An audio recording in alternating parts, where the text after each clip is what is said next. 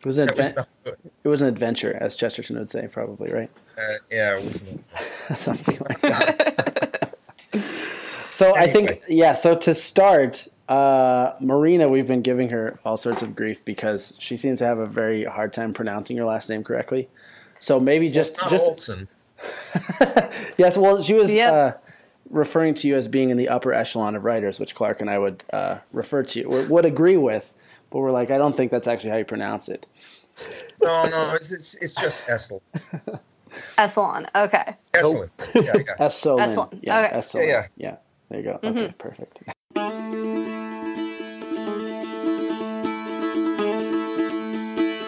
Welcome to the Pit of Culture, a Mountain Catholic production.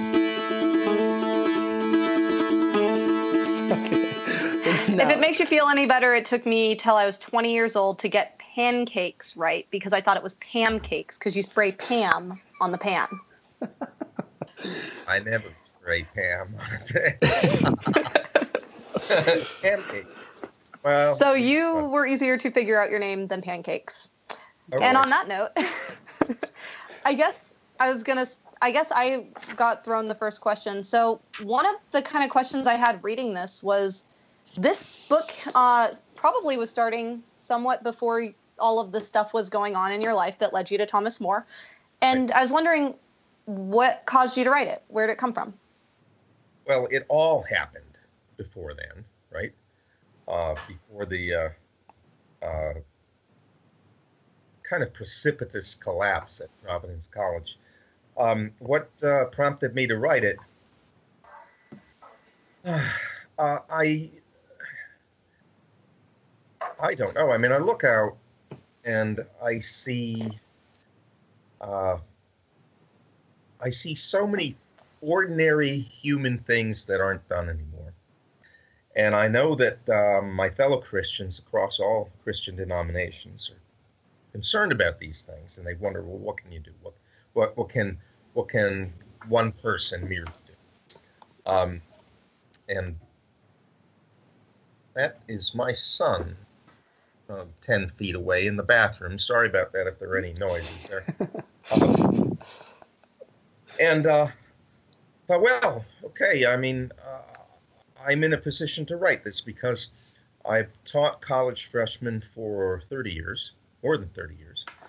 Um, the kind of teaching that I've had to do spans uh, a variety of disciplines, spans also many cultures and 3,000 or 4,000 years.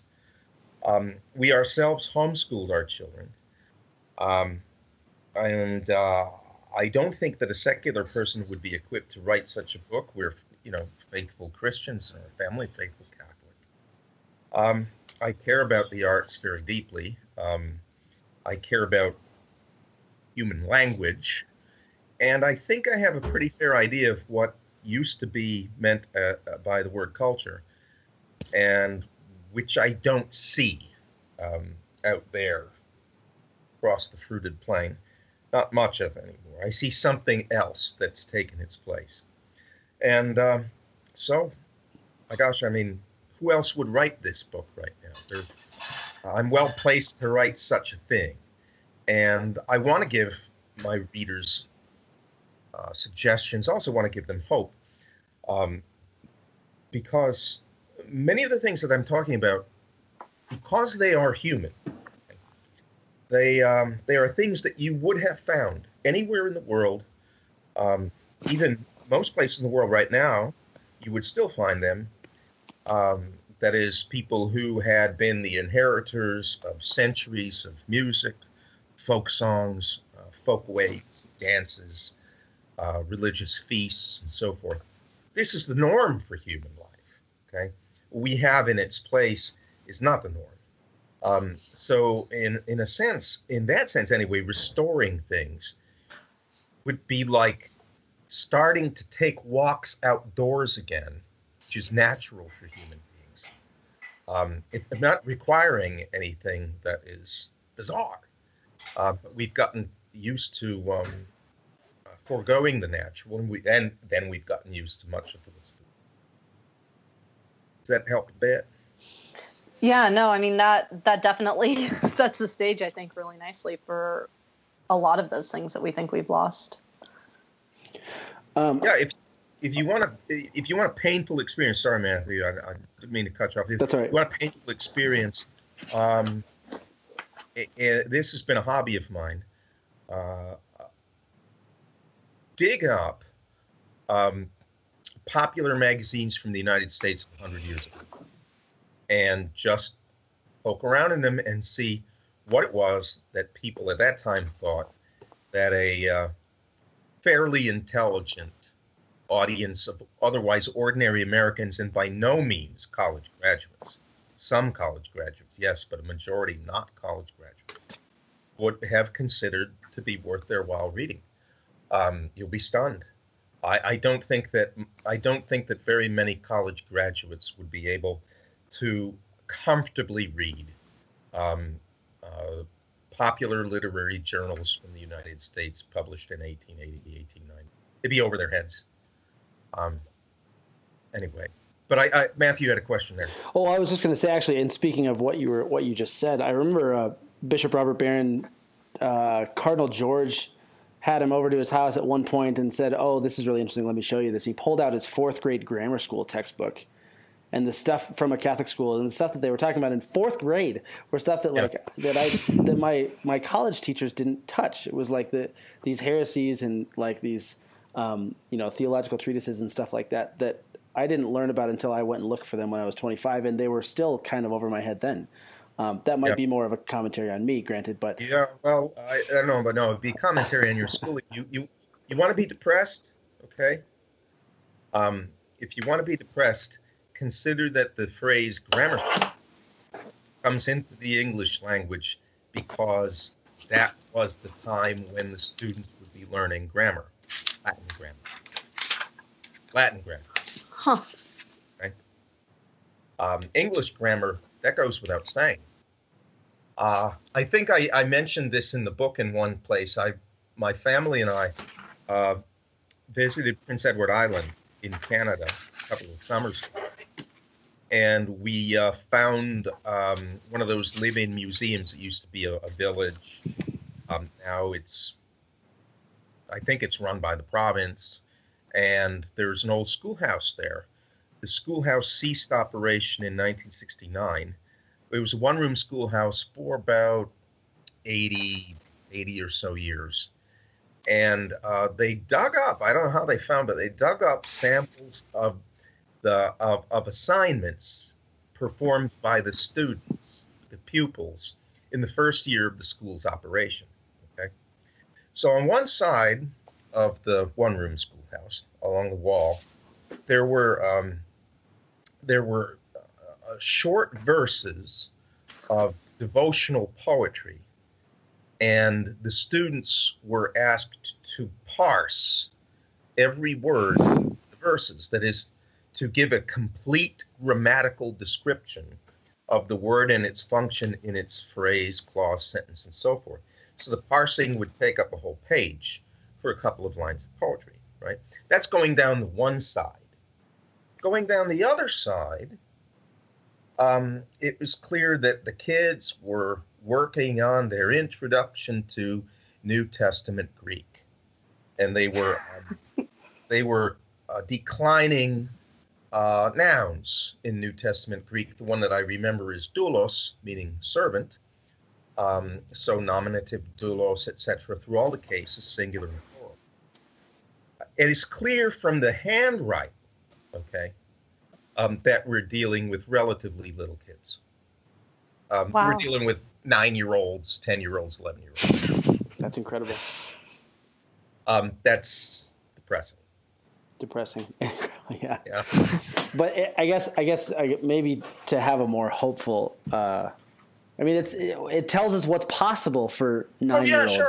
yeah, gosh. He did these things before. We can do them again. Look, right. uh, uh, one of the one of the smartest people. I grant that he was very smart, but however, it shows something about human potential that's totally unused right now.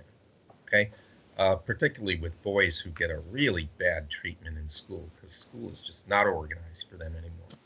Anyway, um, the effective ambassador of the um, United States or maybe it's the Continental Congress. I get, get getting my dates wrong, but the effective ambassador to Russia um, during the early years of the United States was John Quincy Adams.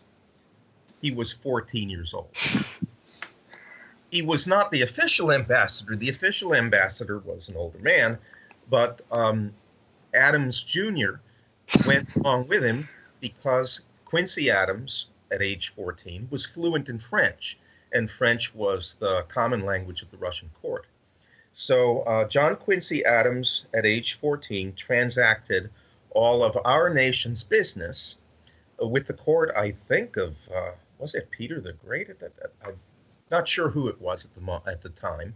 Um, it wasn't Peter the Great, but it transacted business with with the with the court there in St. Petersburg, um, and they dropped the papers, and the the ambassador, the official ambassador, would sign them, but it was Quincy Adams doing the work. He was a 14 year old boy. That puts student council in perspective, right? Yeah, yes. I mean, that's doing some. I don't know. That's incredible. I mean, and it's incredible to think if 14 year olds could do that, then what is the culture, you know, that enables that? yeah. So, or what is the non-culture that we have now that retards it, that that blocks it?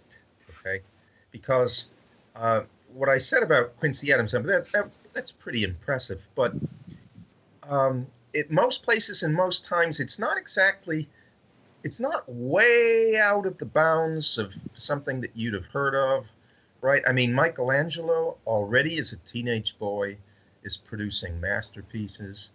Uh, the very young Johann Sebastian Bach, I think when he was still a boy, uh, uh, got some money together from his mom and dad and went on a, a trip, most of it by foot, I believe, um, to Leipzig, I think it was, to visit with the great organist and composer Buxtehude. Okay, went on his own. There's nobody with him. Went on his own to learn from the master. Um, th- these are these are things that used to happen. I, I give you another anecdote, right? This is this is um, this is uh, impressive in a very different way, but it shows uh, it shows how far we've fallen, uh, and our, our, our, young people uh, just so much uh, capacity that has been squandered or never developed in the first place.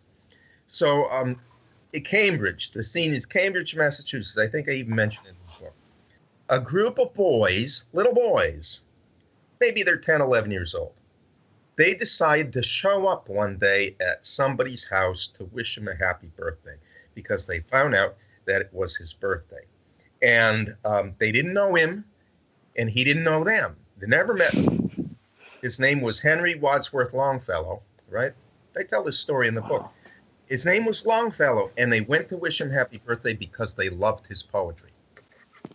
And in, it, he wrote a, a, decent amount of poetry for children, like the Song of Hiawatha. He wrote things that both adults and children would enjoy along with translating the Divine Comedy and doing everything he did. Um, well, he invited them in because he always did love children. And they spent the afternoon with him. They had tea and scones. And um, it was either his 70th or 75th birthday, and it was the last birthday on earth that he ever enjoyed. Wow. Because he died wow. in, in, the following year. Okay? Now, um, try, try, uh, try to, and the boys didn't have any grown-ups driving them there, they just showed up. Try to imagine something like this now. It's unimaginable. It's like it comes from a different universe.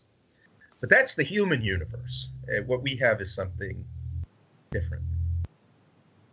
Do you think that there's that that, that sort of um, attitude towards life is something that's been lost or something that's being sort of suppress so that the, the, you know that children are being told you can't talk to strangers. Um, you you shouldn't read Longfellow. Um, you shouldn't read poetry. You should be you should be doing this or should be doing that. Um, or is it that they're not being to, um, but the, we just we don't see it. What, what where is the um, what did they what did those boys have did they have something we don't have or do we have something that they didn't have. Yeah, are we more restricted or it's, did it's they both, have more encouragement? It's both. Um, they had what for the human race and the human race's history, right? They had a, a, a human life. Um, they spent uh, most of their waking hours outdoors.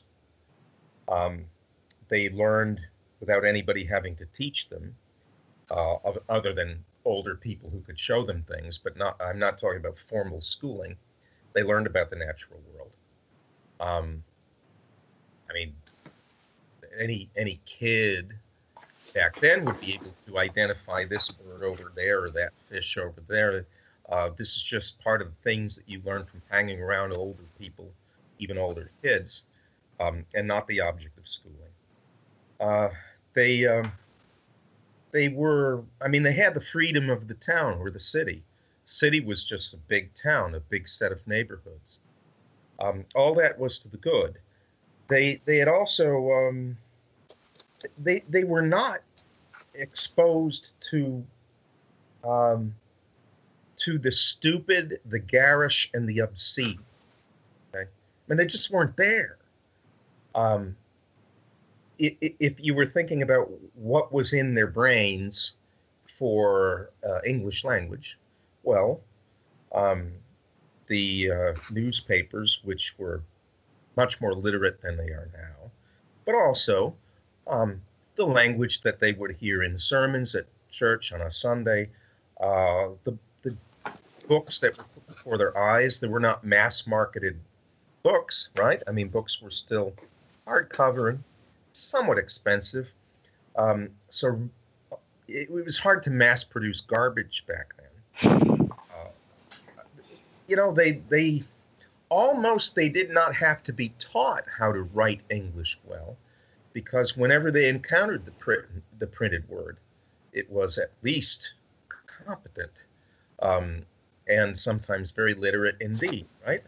I mean, uh, they had intact families, they had music. Where were you going to get music unless somebody played it, right? Um, mm-hmm. that meant that most people poked around with some musical instrument, and even if you did not, somebody in your family did. Um, and uh, uh, I mean, music was a big part of everybody's shared existence, such as it is no longer.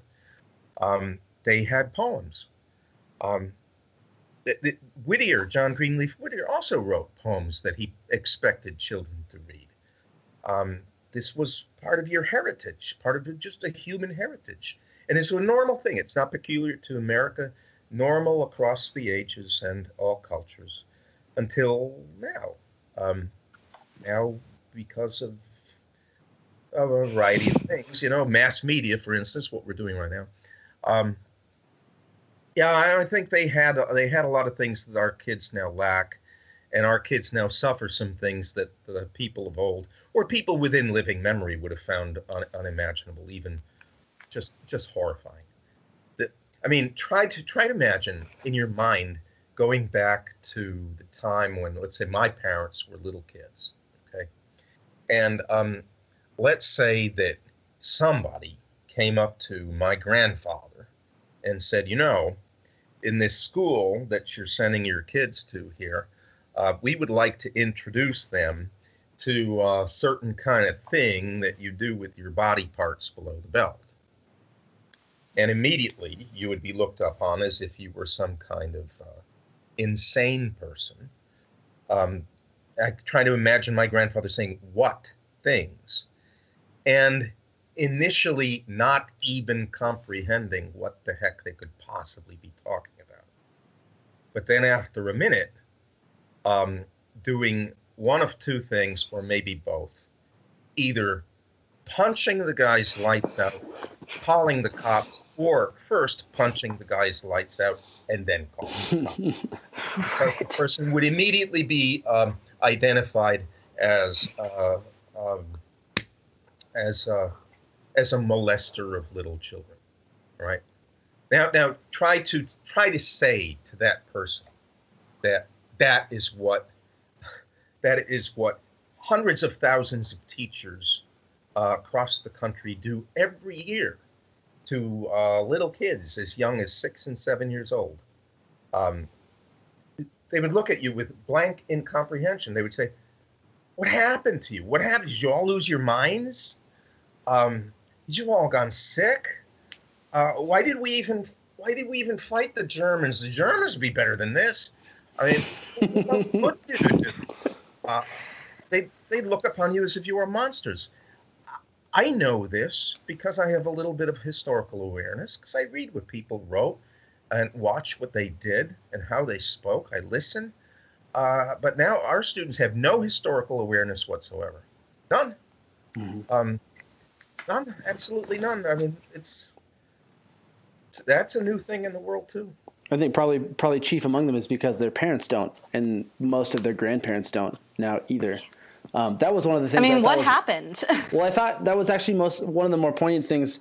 I mean, granted, I underlined like half of every uh, every page in the book, and like I told everybody yeah, the whole time I was reading it, all this stuff. Matt was Matt would send me like snaps every day. He would just take a photo and be like, "You have to read this. You have to read this. I've sent you it. Now you're reading it." And I would read it, and I'd be like, "Yeah, this is really good." But it, I mean, but it, it was just because it was so, it was just so needed. It was like, oh, this is just a salve to my squelched like 21st century brain kind of but one of the things i liked the most was uh, how you you pointed out something i'd never heard of before in public education something about in the 30s there was a big shift yeah um, maybe you could i don't know just elaborate on yeah, that yeah that's when john yeah. dewey uh, at columbia got got um, got hold of teachers college which was uh, affiliated with Columbia, and um, began the ruination of public schooling in the United States. Um, Dewey became the most influential philosopher, although I don't think he's smart enough to be characterized as a real philosopher um, in the United States, and he had uh, he had this monstrous effect upon uh, the training of teachers because the people who went with their degrees from Teachers College in Columbia, uh, they that was the seedbed for all the other teachers colleges around the country.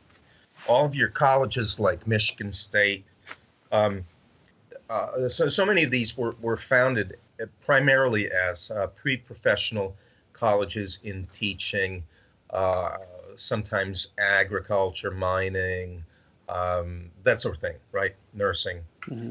and um, it was it. It was over, and the and the textbook publishers followed suit. So you can see a pretty uh, noticeable um, drop off a cliff as early as 1940, 1935 in the textbooks in the United States of America. Um, the, uh, I mean, silly little things that you'll notice. The print is bigger. The arithmetic problems are simpler. Um, they get to things rather late. Um, the readers are are amazingly, mind-numbingly dumb. Uh, so, uh, and and the, the teaching the teaching of uh, English phonetics was dropped, so that by the late fifties, that's this this is a long time ago now, right? This is like sixty years almost. Um, uh, a guy would be writing a book called Why Johnny Can't Read. Well, oh, yeah. nobody was writing a book Why Johnny Can't Read in 1910. I mean, 1910. Um, if if you if you if if somebody called you illiterate, they meant that well, you know, maybe you couldn't comfortably read uh, the speeches of Abraham Lincoln. What we mean by illiterate now I think, is that you can't even read uh, the front page of a, you know, a, a dumb newspaper. Uh, it, and it's, it's, it's, it's already happened. I was shocked when I was a kid um, going to high school. I'm going to date myself here. I went to uh, high school in the fall of 1973. And um, took classes at a Catholic high school in German and Latin and was stunned to discover that the only students in the whole high school who knew about English grammar were the ones who came from my little school. And that was only because of one or two old battle axe nuns. But the other students had never heard of these grammatical terms or grammatical forms. Um, they were learning them for the first time in Latin and German. Well, I had a similar experience. My students know no grammar. Yeah. My students know no grammar. Never been taught. And uh, I get on on social media, uh, which I confess I'm on, but um, I'll, I'll, get teachers who maybe don't know who I am. Uh, somebody else's somebody else's um, post will say, "Well, you know, we teach our students grammar. Of course, we teach our students." No, you don't. You don't no, they don't. Grammar. You teach them ten or twelve rules. Half of them are wrong at that. They have nothing to do with one another. Um, no. Uh, uh, how many of my students know what a clause is? None of them know what a clause is. What's a participle? You teach them grammar, right? Okay, then you tell me what's a participle. I, I mean, I don't like to put teachers on the spot that way because I don't enjoy humiliating people. But it's fact they don't know. But teachers they don't, don't expect that. Well, they don't. They don't expect, expect expertise. They don't themselves know it. They, they, they, your teachers don't know it. Your teachers of English right. right now they don't know English literature. They don't know how to read a poem. Um, they don't know English grammar. Uh, they don't know English history, which you should know if you're going to teach English. I mean, what do they know? They well, it's a management issue, right? I mean, and this is something I'd be curious kind of to hear you weigh in, particularly in light of Clark um, and Trivium being just a very different school in this regard. I, it sounds like from what I've experienced in meeting students, but in my teacher program, Clark is teaching um, at the Trivium right now. Yes. Okay. Yeah, they but, teach math and Latin actually, and drama. Terrific. So. but that was one of the things like we had had to do at my high school was they required Latin um, because Bruce Thornton was involved in the founding of that, and right. like it was it was great because you did learn grammar, and I remember coming out of Latin and realizing, oh wow, my papers are so much better. But right. in the teacher programs today, they expect teachers, it seems, far more to manage students and to be the dreaded sage on the stage thing that they try to, you know, deride so much. And yet it always struck me that the best teachers I've had have been experts in their subjects. And I don't know, I'm curious what needs to change for kids to have that educational opportunity to actually learn what's really happening. And I know you speak of that a little in the book, but to give you some kind of an opportunity to talk about that yeah, here. in the common public schools, forget it. It's not going to happen.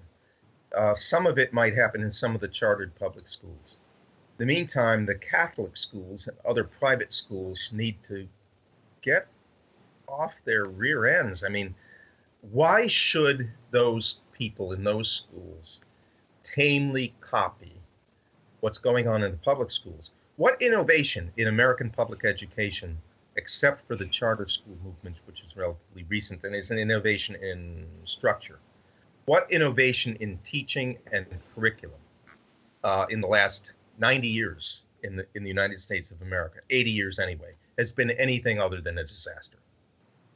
Um, can we start ticking them off? So why should anybody copy what they're doing, right?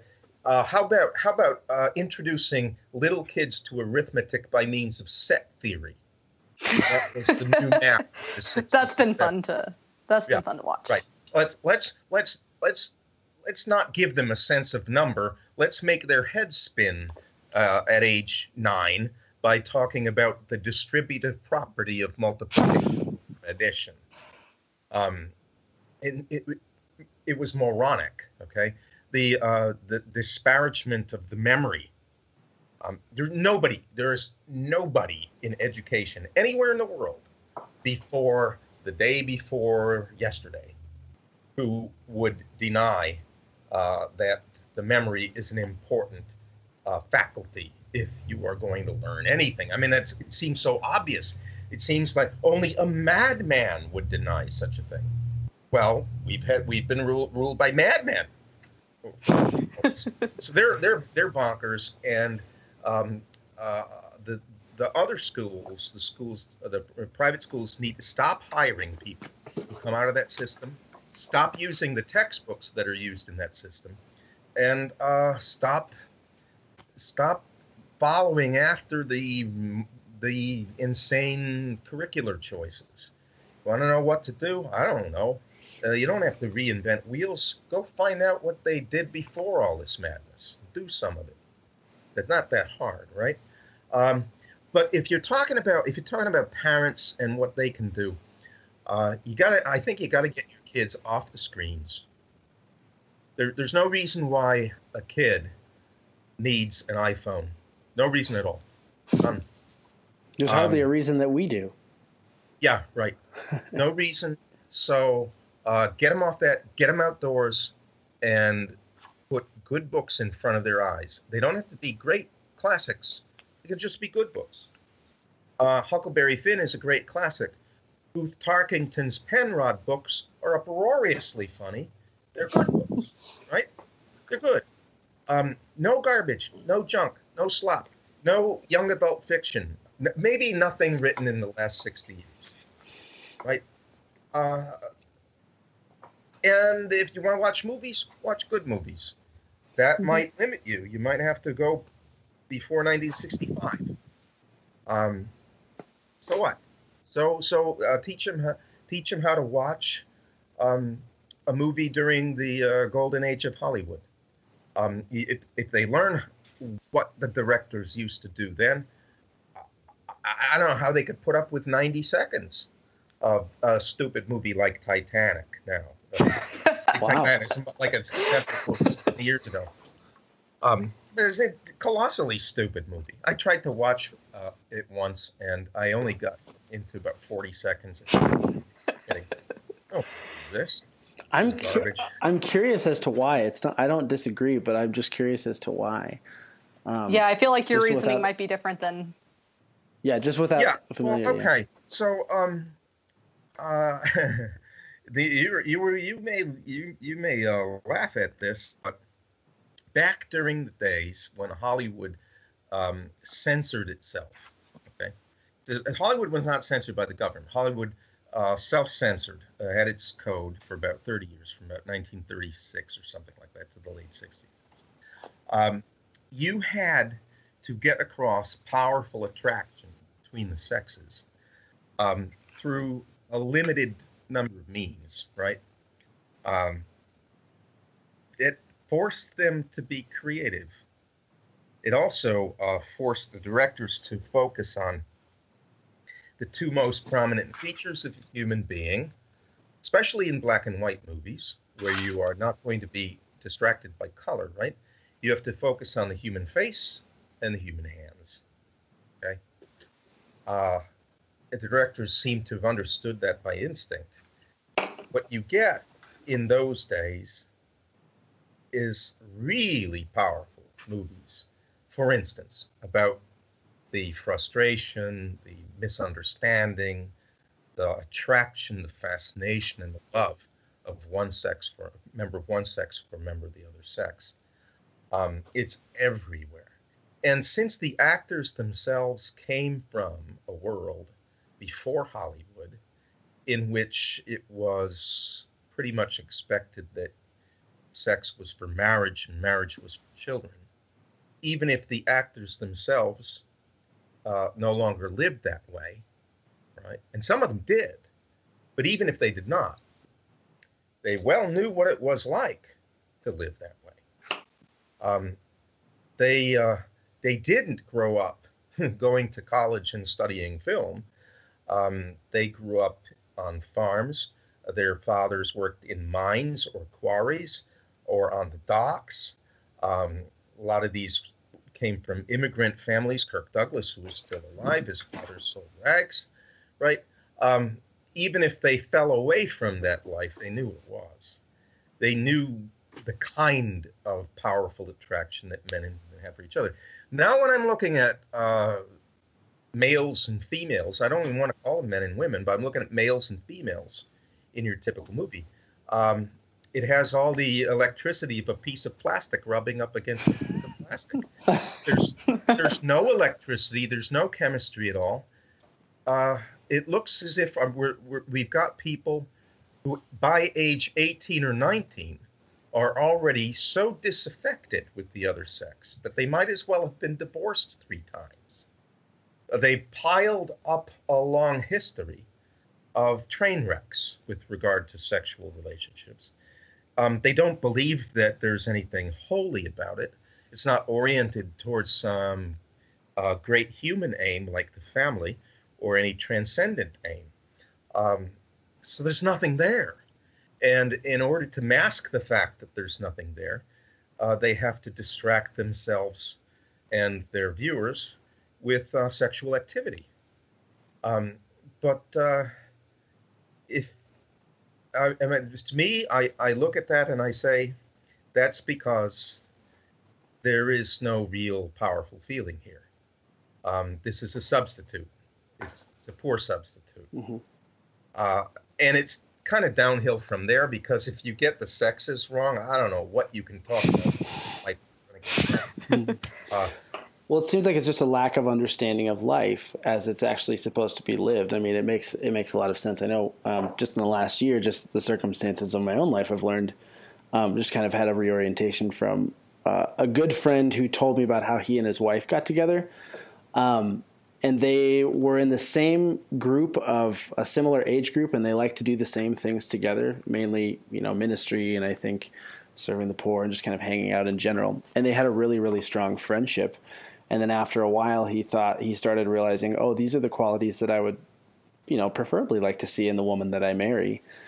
Yeah. Um, and then they didn't actually realize that they could have been considered to be dating until they got assigned to give a dating talk at a at a youth conference together, the two of them.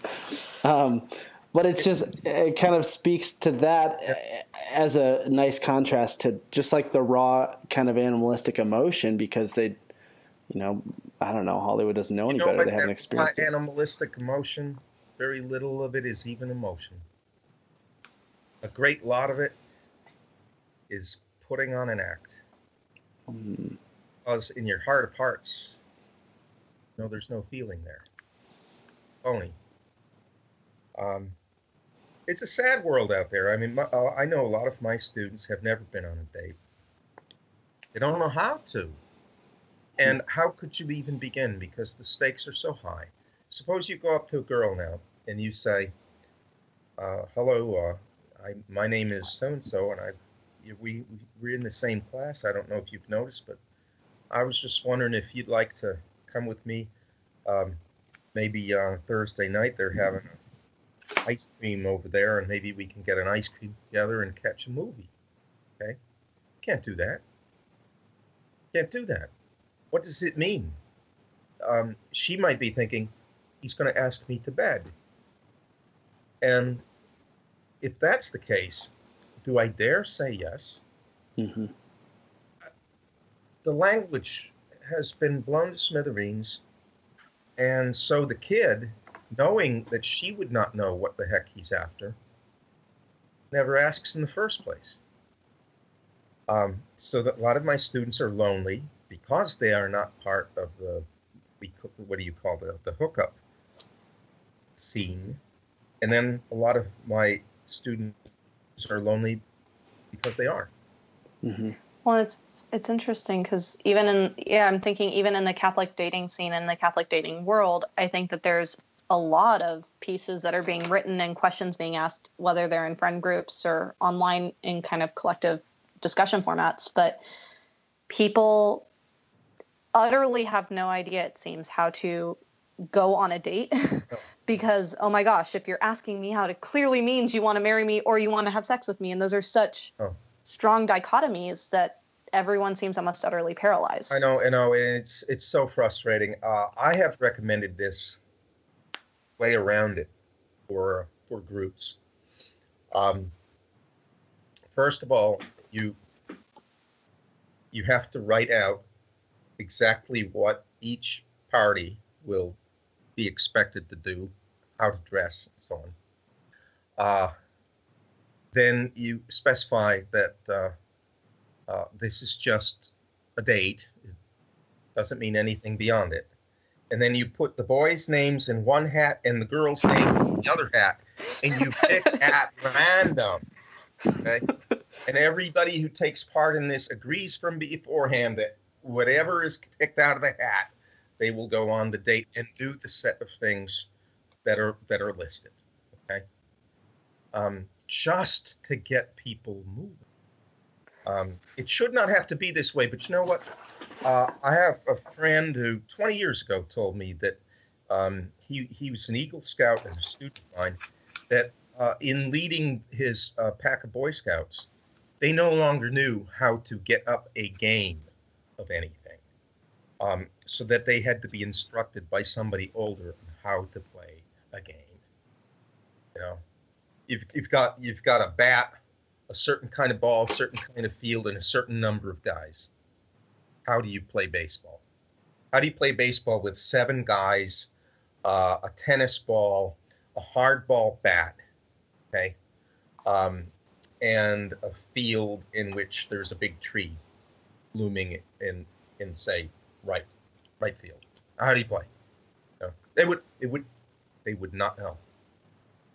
He had, so he had to he had to teach them how to play a game. Um, these are things that children taught one another, but then the, the chain was broken, the links were severed. Um, same thing with young people in the United States and dating. Uh, I, wherever you go in human cultures, there are courtship rules, there are folkways, there the young person get uh, sex and marriage are too important to leave to young people alone. Uh, uh, the old people guided them, they shepherded them, you know? That's gone. That's gone. Um, we very much need the, the older people to get involved again uh, and not to, ch- I mean, youth groups that do theology on tap, that's fine. But you know what? I think for every one theology on tap lecture, there ought to be 10 days.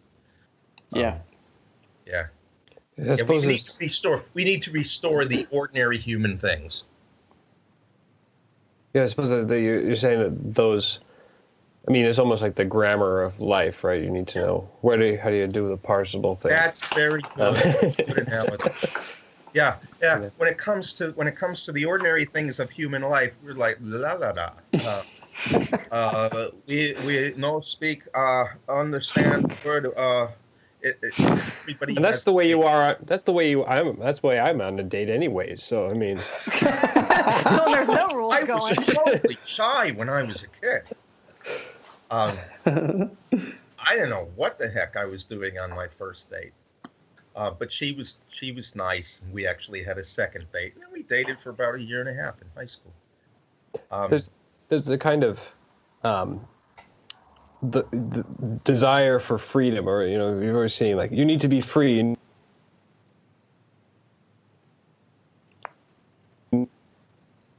No, like well, you mean if you give me two choices, you know, you can either get married or become a priest. Then I can choose one of the two.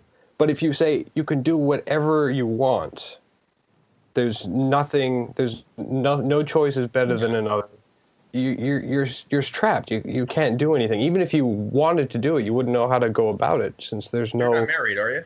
No, not. How old are you? Nope. Eight. How much? Twenty-eight. Twenty-eight. Where do you live? In Massachusetts. Massachusetts, yeah. Lancaster, Massachusetts.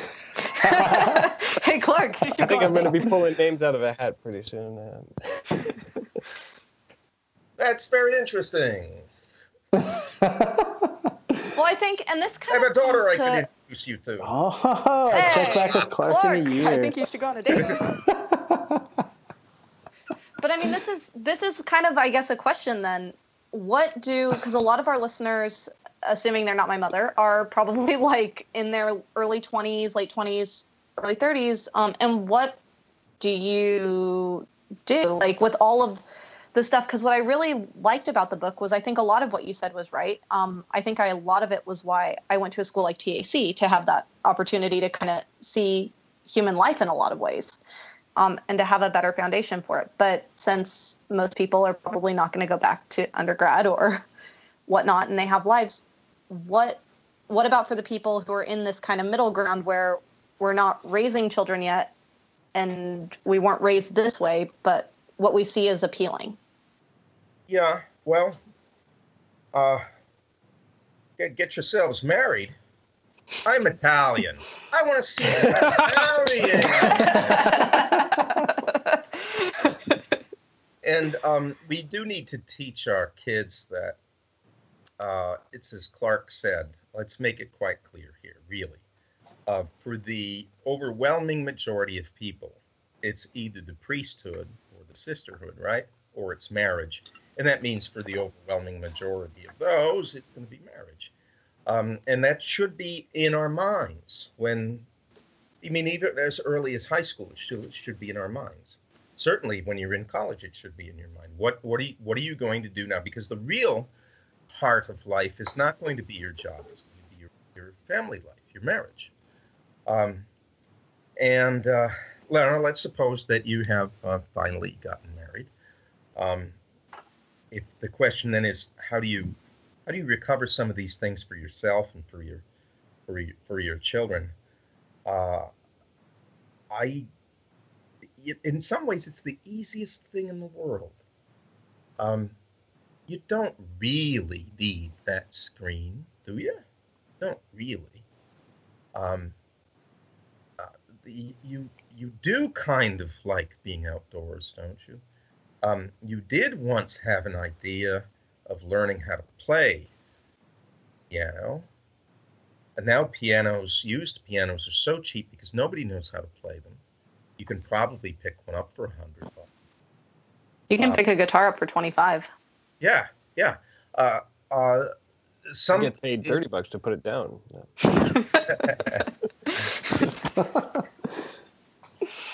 in in in Canada, um, every little church a hundred years ago had what's called a reed organ. It's a pump organ.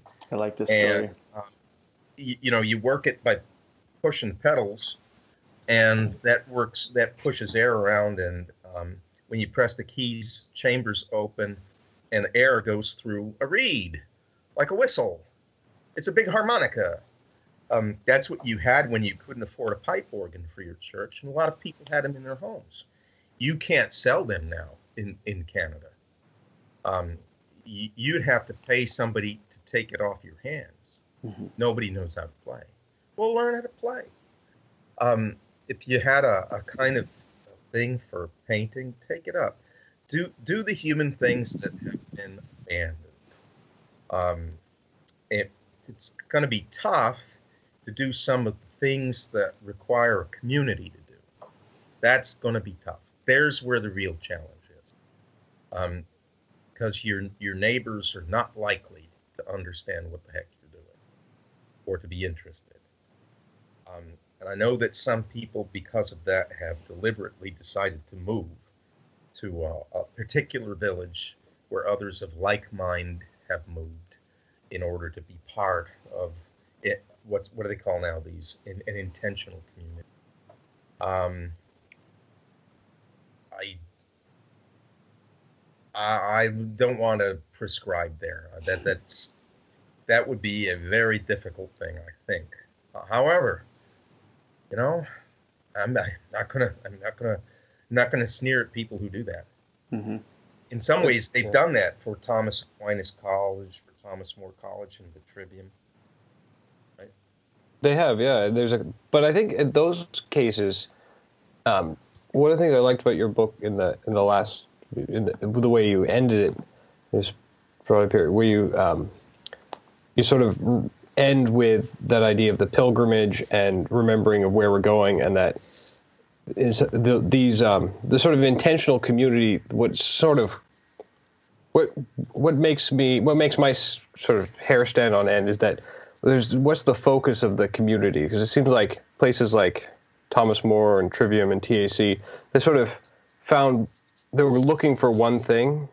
Know, uh, uh, usually the faith, and in these cases, it's been education. So education and faith have been the what we're all gathering around for, and then the community sort of forms around that. That is, is that uh, important? I mean, you, you, the, that idea of ending with the, the faith, the role that the the Christian and particularly the Catholic faith plays in these sorts of things. I think if the faith is not there, the community doesn't develop. Um, the faith is the faith is is not sufficient. You're going to need the ordinary human things, but the faith is going to be necessary. uh, a necessary condition. This is why secularists will never have communities anymore. Um, how about that for a politically incorrect thing to say? Secularists increasingly find themselves incapable even of understanding what a community life is. Um, because why? Trading on the capital of past ages. Yep. Right. Why would they care? It's all about them. Uh, yeah. Um, um, yeah. Uh, the higher hedonism. Uh, hedonistic life ultimately is a lonely and cruel life. Uh, I. I'm still. I've got to believe, though, even in, in people who don't have much of the faith or don't have much of the faith yet, there is still a longing for the ordinary human things that they that has not been eradicated. You'd have to be completely insane or, or completely given over to the dark side to have that be eradicated. We can make appeals, in other words. Um, when you have your kids, you're going to get married, you're going to have kids and those kids are going to play outside because that's why God made outside. Yes. Kids playing it. Yes. Sure, man made inside. Ooh. And then we had to build air conditioning. outside, right? Uh, some people will not like that. Some people will, will hate the fact that you have happy kids playing outside. Those people, um, those people are dangerous. You need to watch out for them. But I think most people will be attracted by it, almost despite themselves, um, despite their politics and despite their uh, indifference to the faith. And when they see maybe a couple of families doing this with brood of happy and jumping kids, they'll say, I don't know what these people over there are drinking, but can I have some of that? um, we have as bad as things are out there, and things are horrible, um, we have all the good food and the good drink.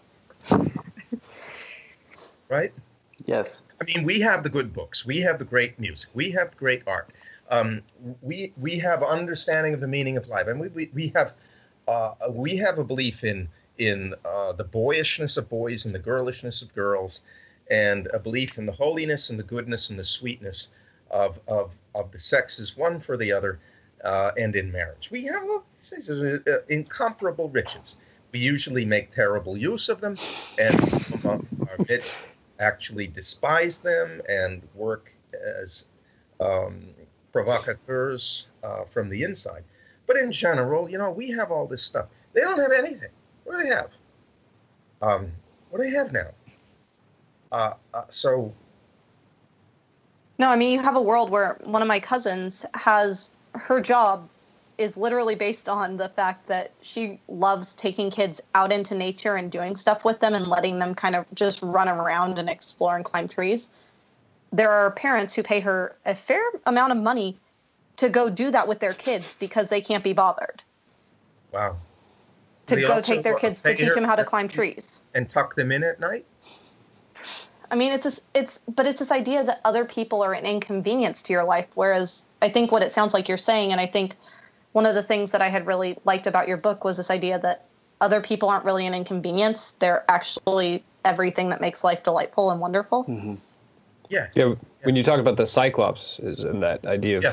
that in mm-hmm. some ways our our ability to isolate ourselves and you know I, I can get in the car, turn on the air conditioning, and drive what would be a five minute walk away. And I'm not doing anything this afternoon. I have no reason why I've got to get um, to the store back. I'm not in a rush, and yet I every day I continually get in the car and drive two minutes instead of walk for ten there and back. And the, that's interesting. And then you probably go to the gym to work out because you don't get any exercise. Exactly. but every time we, we, we were, we're able to um, we sort of make that easy choice. We don't have the benefit of the necessity to force us to be around other people. Benefit the necessity. Mm-hmm. That's interesting. You know, I, I thought, yeah. Uh, it, it, first time I read a book called Joseph Andrews by by Henry Fielding, Uh, oh, it, it's a wonderful book. it's a it. great book. He came yeah. out of the earth. Uh, the what's that? He has no lineage or something, right? Oh He's no, no, no. Who had no heritage? Uh, uh n- um, Joseph Andrews. By Henry Fielding. Yes. Yes, Th- that's the one I'm thinking. I'm just thinking the little excerpt. Anyway, go on. Anyway, uh, so they meet up with fellow um, named Mr. Wilson, who's going to play a key role in the denouement of the book. But um, he's led a dissolute life. He he lucked out and won a lottery. Uh, he came into some funds, and a beautiful woman actually loved him, and he married her, turned his life around. And he says to the, his visitors, "I I uh, my, I keep my body fit um, by gardening, right? And now, in American English, I think about that and I say, what you do? You put out pots of flowers? But no, um, what you do is you have a small field and you till it. Um, you you plant vegetables. You go out there and you work, and it is hard work. And maybe he spends a couple of hours a day at that hard work out there um, and it keeps him fit as a man in his late middle age. Um, now, think about that and compare it with being on an exercise bicycle with uh, tubes or uh, wires hooked to you to measure how fast your heart is racing. Um, that's strange. Think about that, how strange that is. There's no real fruit that comes from it. No, because no. the fruit, the fruit, I guess, in our modern mind is, oh, I'll be jacked. I'm going to be really super fit or something. Whereas that's just a byproduct, and that's not even what he, what uh, Joseph Andrews cares about. The fruit is uh, the literal fruit of his labor. Hey, you know what? Uh, you know what? Too, um, in in any fight between a farmer or a construction worker and a guy who is at the gym all day, every oh, day. Nope. Loses every time. Loses every time, right? Because um, you don't know how many muscles you're working that you never even heard of mm-hmm. when you are, you know, trying to build a barn, uh, trying to dig a stump out of the field. Um, One of my get strong. Um, One of my help- favorite memories of college is that we went to a wedding and there were all these college boys and they were arm wrestling with all of these 60, 70 year old Montana cowboys. yes. and guess who won? Not even not even a contest. Old man strength. Yeah. That's what that's called. Oh man.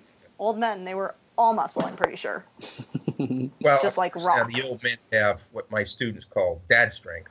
Ooh, dad. Yep. Yeah. Yep. Which boys don't get till they're about 25. but then maybe some don't get it all if they don't uh, end up doing things like buying a house and having actually to work on it. Yep. Um, I noticed all the human things a... make bodies really fit. You know, I saw I saw a travelogue on Turner Classic Movies the other day. Um, they were this is back in the days when they would when you go to the movies and either between double feature or before the movie you went to see, they would show a short. The short might be 12, 13 minutes long. Um, and they were sometimes newsreels, reports about the war, uh, sometimes travelogue, sometimes comic things, you know. Well, this one took took you to Nova Scotia and the uh, and some fishermen on the banks of the Atlantic in southern Nova Scotia, and uh, they, you had these two guys and a 12 year old boy with nets that they were throwing off this dock into the water, and then pulling. Okay. And you could see that that kid, okay, the kid had on shorts that otherwise was um, was was naked, right? I mean, bare to the to the waist. Um, that kid obviously had been doing that since he was a little kid, because he looked like a man in miniature. You know? Um, and it was it's just like a healthy thing that happens when you're outdoors doing something natural. Mm-hmm. Uh, uh, it, it, it, didn't require a machine. It just required going out on a boat. slinging a net, pulling it through the water. You know, um, looked like a lot of fun too. We were catching lots of fish. I wanted to be there. Yeah, usually is a lot of fun. Well, gosh, we've I can't believe it. Every time we do an interview, like Oh my hour- goodness. an hour goes by super fast. So, so we don't want to keep you, but um, I don't know. Thank you so much for being willing to come on the podcast. yeah, this has been super fun. You're gonna tell them to buy my book. Yes, Yes, so yes, this Put it, is definitely put it will. up the there in front there. yeah, Matt, There's give a the copy spiel. of it someplace. Who has Buy a several copies. Pass them out. Yes, buy several you copies. I have already bought So- several copies and sent them to various people. So if you missed this, uh, it we were been talking with Tony Esolen. Yes. well done. Yes. Better, better, getting better. Okay, so by the end of the podcast, second podcast on this, we've been talking with Tony, Dr. Tony Esolen. You can buy his book "Out of the Ashes: Rebuilding America for um, Rebuilding American Culture." It's really, really good. I highly recommend it. Matt highly recommends it. Clark highly recommends it, and obviously Dr. Esolen himself would highly recommend it because he wrote it. And because my family needs new new pairs of shoes and pizza. Yes. Yes, you Amen. should fund the pizza and the new shoes and the moving. So, That's right. Yeah. Matt, perfect. do you want to do the send off thing? Oh well, no, I. That's about all I No got. one we can, we no can one to probably say? we can probably record it so so Dr. Esolen doesn't have to sit around and listen to the, clo- the, Listen clo- to say the closing credits or something. Thank So you thank guys. you it so was a much. blast. Um, and uh, maybe I'll see you around sometime. yeah, hopefully. That was really cool.